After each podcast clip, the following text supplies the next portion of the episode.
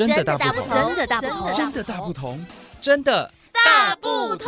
关心你的点点滴滴，掌声广播电台。大家好，我是阿林杨瑞玲。虎头蜂蜇人致死的案例时有所闻，这也是造成许多人闻风色变的主要原因。不晓得大家还记不记得？多年前，南部有一位老师带着班上的学生上山踏青，途中却遭受到虎头蜂的攻击。而这名老师将上衣脱下来保护他的学生。后来，老师和数名学生不幸丧生。当时，这个事件造成社会震惊，人们从此闻风色变，一见蜂巢就通知消防队来清除。虎头蜂是民间的俗称，正确的说法应该是。刺膜目胡蜂科的昆虫种类甚多，台湾常见的有大胡蜂、黄腰胡蜂、鸡胡蜂、黄脚胡蜂、黑绒胡蜂、拟大胡蜂等。因为它头大如虎，凶猛如虎，身体有似虎斑的纹路，因而得名。在台湾户外常见的台湾大虎头蜂、黑尾虎头蜂。栖息在民家周围的，则是黄腰虎头蜂，跟近年入侵台湾的双色虎头蜂。其中，双色虎头蜂的攻击性很强，大家千万要特别当心。虎头蜂的活动范围大约在平地到一千五百公尺的山区，平地则会看见它筑巢在屋檐上，山区则有筑巢在树枝上，有的筑巢在地洞中。一个蜂窝内，胡蜂的数量从数千只到两万多只都有。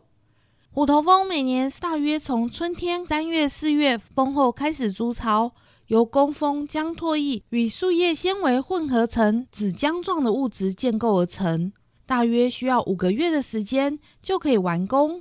之后就成群觅食，以昆虫、其他小动物以及植物果实为主。当它们捕获猎物的时候，会用螯针刺入，使它麻痹，再掳回巢穴中做成肉丸喂食幼虫。如果遇到食物缺乏的时候，会发生大欺小、强驱弱的现象。到了秋末冬初，虎头蜂很快就会死去，只剩下蜂后越冬，在第二年春天再独立建造新的蜂巢。从生态的角度而言，胡蜂主要扮演传粉者与捕食者的角色，对农民而言是一种有益于作物授粉或害虫生物防治的生物。但捕食性的胡蜂，尤其是虎头蜂，却也对世界各地的养蜂业造成威胁。蜜蜂的蜂房里含有大量几乎无法移动的幼体，包含卵、幼虫以及蛹，加上所储存的蜂蜜与花粉。都是潜在的食物来源，因此吸引了许多不同的动物前来取食，其中也包括了同样是社会性昆虫的虎头蜂。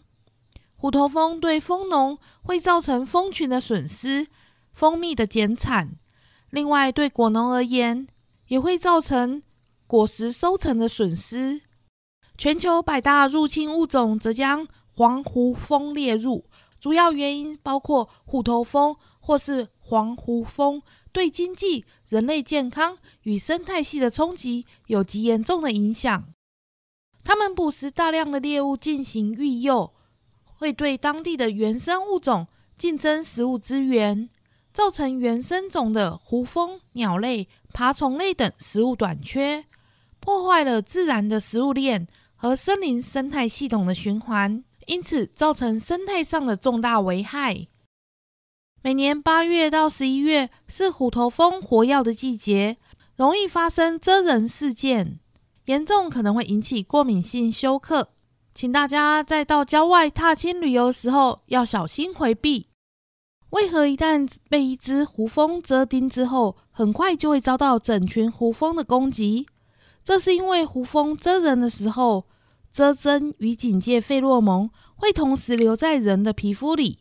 而警戒费洛蒙的气味便会借着人打蜂的时候的挥舞动作扩散到空气中。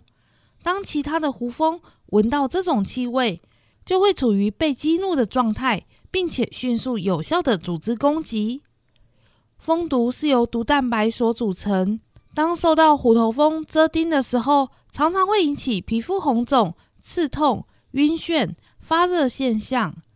假如一下子被一整群胡蜂攻击，会造成溶血、肌肉痉挛、呼吸困难反应，有出血以及神经中毒等现象。严重的时候会引起患者休克死亡。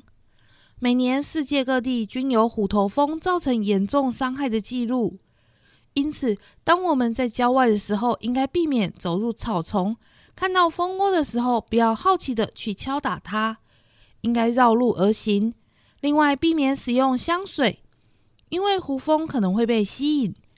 登山的时候遇到虎头蜂，应该把握下列原则：不动声色，冷静观察，不干扰。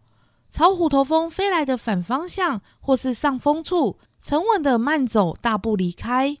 有过敏体质的民众到郊外踏青，最好随身携带抗过敏、抗消炎的药物或是类固醇。万一不小心被蜂蛰的时候，可以马上处理，并且尽快送医急救。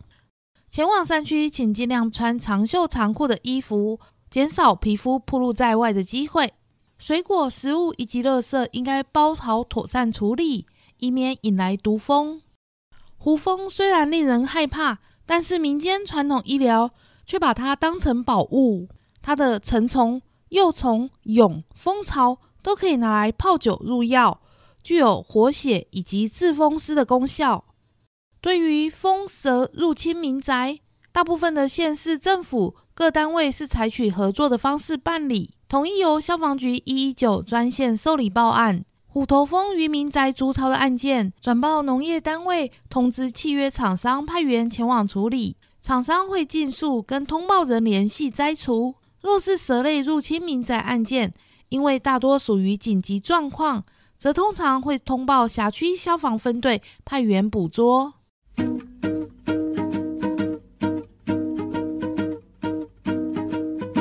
在这边，阿玲要祝福各位听众朋友们都能拥有自然、健康、快乐的美好生活。拜拜。